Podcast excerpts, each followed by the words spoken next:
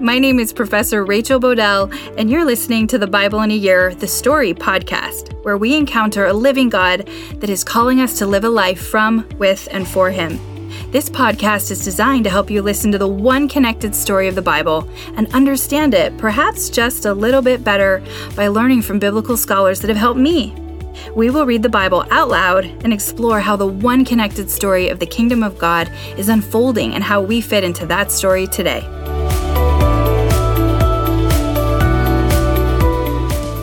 This is day 31, and we're reading from the NIV version of the Bible Exodus 6 and 7, Leviticus 5, and Psalms 47. Exodus 6. Then the Lord said to Moses, Now you will see what I will do to Pharaoh. Because of my mighty hand, he will let them go. Because of my mighty hand, he will drive them out of his country.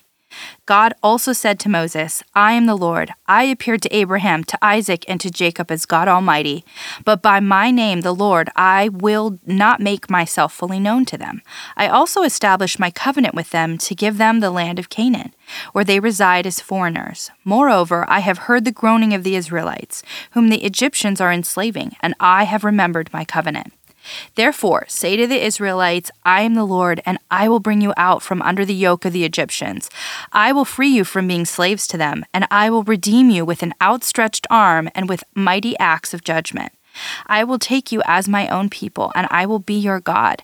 Then you will know that I am the Lord your God, who brought you out from under the yoke of the Egyptians, and I will bring you to the land I swore with uplifted hand to give to Abraham, to Isaac, and to Jacob. I will give it to you as a possession. I am the Lord. Moses reported this to the Israelites, but they did not listen to him because of their discouragement and harsh labor. Then the Lord said to Moses, Go, tell Pharaoh, king of Egypt, to let the Israelites go out of his country. But Moses said to the Lord, If the Israelites will not listen to me, why would Pharaoh listen to me, since I speak with faltering lips? Now the Lord spoke to Moses and Aaron about the Israelites and Pharaoh, king of Egypt, and he commanded them to bring the Israelites out of Egypt. These were the heads of their families. The son of Reuben, the firstborn son of Israel, were Hanoch and Pallu, Hezron and Carmi. These were the clans of Reuben. The sons of Simeon were Jemuel, Jamin, Ohad, Jachin, Zoar, and Shaul, the son of a Canaanite woman. These were the clans of Simeon. These were the names of the sons of Levi according to their record Gershon, Kohath, and Merari. Levi lived 137 years. The sons of Gershon by clans were Libni and Shimei. The sons of Kohath were Amram, Izhar, Hebron, and Uzziel. Kohath lived 133 years. The sons of Merari were Mahli and Mushi. These were the clans of Levi according to their records. Amram married his father's sister, Jochebed, who bore him Aaron and Moses. Amram lived 137 years. The sons of Izhar were Korah, Nepheg, and Zikri. The sons of Uzziel were Mishael, Elzaphan, and Sithri. Aaron married Elisheba, daughter of Amminadab, and sister of Nahshon, and she bore him Nadab and Abihu, Eleazar and Ithamar. The sons of Korah were Assir, Elkanah, and Abiasaph. These were the Korahite clans. Eleazar, son of Aaron, married one of the daughters of Putiel, and she bore him Phinehas. These were the heads of the Levite families, clan by clan. It was this Aaron and Moses to whom the Lord said, Bring the Israelites out of Egypt by their divisions. They were the ones who spoke of, to Pharaoh, king of Egypt, about bringing the Israelites out of Egypt this same Moses and Aaron. Now, when the Lord spoke to Moses in Egypt, he said to him, I am the Lord. Tell Pharaoh, king of Egypt, everything I tell you. But Moses said to the Lord, Since I speak with faltering lips, why would Pharaoh listen to me? Then the Lord said to Moses, See, I have made you like God to Pharaoh, and your brother Aaron will be your prophet. You are to say, Everything I commanded you, and your brother Aaron is to tell Pharaoh to let the Israelites go out of his country. But I will harden Pharaoh's heart, and though I multiply my signs and wonders in Egypt, he will not listen to you. Then I will lay my hand on Egypt, and with the mighty acts of judgment I will bring out my divisions, my people, the Israelites. And the Egyptians will know that I am the Lord when I stretch out my hand against Egypt and bring the Israelites out of it. Moses and Aaron did just as the Lord commanded them. Moses was 80 years old and Aaron 83 when they spoke to Pharaoh. The Lord said to Moses and Aaron, When Pharaoh says to you, Perform a miracle, they say to Aaron, Take your staff and throw it down before Pharaoh, and it will become a snake. So Moses and Aaron went to Pharaoh and did just as the Lord commanded. Aaron threw his staff down in front of the Pharaoh and his officials, and it became a snake. Pharaoh then summoned wise men and sorcerers, and the Egyptian magicians also did the same thing by their secret arts. Each one threw down his staff, and it became a snake. But Aaron's staff swallowed up their staffs. Yet Pharaoh's heart became hard, and he would not listen to them, just as the Lord had said. Then the Lord said to Moses, Pharaoh's heart is unyielding. He refuses to let the people go. Go to Pharaoh in the morning as he goes out to the river. Confront him on the banks of the Nile, and take in your hand the staff that was changed into a snake. Then say to him, The Lord, the God of the Hebrews, has sent me to say to you, Let my people go, so that they may worship me in the wilderness. But until now you have not listened. This is what the Lord says By this you will know that I am the Lord. With the staff that is in my hand I will strike the water of the Nile, and it will be changed into blood. The fish in the Nile will die, and the river will stink. The Egyptians will not be able to drink its water. Then the Lord said to Moses, Tell Aaron, take your staff and stretch out your hand over the water of Egypt, over the streams and canals, over the ponds and all the reservoirs, and they will turn to blood.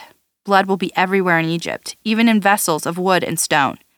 Moses and Aaron did just as the Lord had commanded. He raised his staff in the presence of Pharaoh and his officials and struck the water of the Nile, and all the water was changed into blood. The fish in the Nile died, and the river smelled so bad the Egyptians could not drink its water. Blood was everywhere in Egypt. But the Egyptians' magicians did the same thing by their secret arts, and Pharaoh's heart became hard. He would not listen to Moses and Aaron, just as the Lord had said. Instead, he turned and went into his palace and did not take even this to, to heart. And all the Egyptians dug along the Nile to get drinking water, because they could not drink the water of the river. Seven days passed after the Lord struck the Nile. Leviticus 5. If anyone sins because they do not speak up when they hear a public charge to testify regarding something they have seen or, or learned about, they will be held responsible. If anyone becomes aware that they are guilty, if they are unwittingly touched anything ceremoniously unclean, whether the carcass of an unclean animal, wild or domestic, or of any unclean creature that moves along the ground, and they are unaware that they have become unclean, but they have come to realize their guilt, or if they touch human uncleanness, anything that would have made them unclean, even though they are unaware of it, but then they learn of it and realize their guilt, or if anyone thoughtlessly takes an oath to do anything, whether good or evil, in any matter one might carelessly swear about, even though they are unaware of it, but then they learn of it and realize their guilt. When anyone becomes aware that they are guilty in any of these matters, they must confess it and what they have sinned. As a penalty for the sin they have committed, they must bring to the Lord a female lamb or goat from the flock as a sin offering, and the priest shall make atonement for them for their sin. Anyone who cannot afford a lamb is to bring two doves or two young pigeons to the Lord as a penalty for their sin, one for a sin offering and the other for a burnt offering. They are to bring them to the priest, who shall first offer the one for the sin offering. He is to wring its head from its neck, not dividing it completely, and is to splash some of the blood of the sin offering against the side of the altar. The rest of the blood must be drained out at the base of the altar. It is a sin offering. The priest shall then offer the other as a burnt offering in the prescribed way, and make atonement for them for the sin they have committed, and they will be forgiven. If, however, they cannot afford two doves or two young pigeons, they are to bring an offering of their sin as a tenth of an ephah of the finest flour for a sin offering. They must not put olive oil or incense on it because it is a sin offering. They are to bring it to the priest, who shall take a handful of it as a memorial portion and burn it on the altar, on top of the food offerings presented to the Lord. It is a sin offering. In this way, the priest will make atonement for them for any of these sins they have committed, and they will be forgiven. The rest of the offerings will belong to the priest, as is the case of the grain offering. The Lord said to Moses, When anyone is unfaithful to the Lord by sinning unintentionally in regard to any of the Lord's holy things, they are to bring to the Lord as a penalty a ram from the flock, one without defect and of the proper value in silver, according to the sanctuary shekel. It's a guilt offering. They must make restitutions for what they have failed to do in regard to the holy things, pay an additional penalty of a fifth of its value, and give it all to the priest. The priest will make atonement for them with the ram as a guilt offering, and they will be forgiven. If anyone sins and does what is forbidden in any of the Lord's commands, even though they do not know it, They are guilty and will be held responsible. They are to bring to the priests a guilt offering, a ram from a flock, one without defect and of the proper value. In this way, the priest will make atonement for them for the wrong they have committed unintentionally, and they will be forgiven. It is a guilt offering. They have been guilty of wrongdoing against the Lord. Psalms 47 Clap your hands, all you nations. Shout to God with cries of joy. For the Lord Most High is awesome, the great King over all the earth. He subdued nations under us, peoples under our feet. He chose our inheritance for us, the pride of Jacob, whom he loved. God has ascended amid, amid shouts of joy, the Lord amid the sounding of trumpets. Sing praises to God, sing praises. Sing praises to our King, sing praises. For God is the King of all the earth. Sing to him a psalm of praise. God reigns over the nations. God is seated on his holy throne. The nobles of the nations assemble as the people of the God of Abraham. For the kings of the earth belong to God. He is greatly exalted. Going back to the staff, interestingly enough, Dr. Carmen Imes points out that, that images of Pharaoh, like King Tut, were also depicted with a shepherd's staff and a headdress of a snake. Both the sna- staff and snake are symbols of royal authority. Then God uses Moses' staff to symbolize authority to Pharaoh as well as turning it into a snake. This staff initiates five plagues, parts the Sea of Reeds, brings water from a rock, and decides the battle against Amalek in the book of Exodus. I think it's so interesting how God is speaking to Pharaoh and Moses in the language and culture that they have created to have me- to have meaning. He is incarnating in the sense that God is embodying his will into and onto the earth and culture.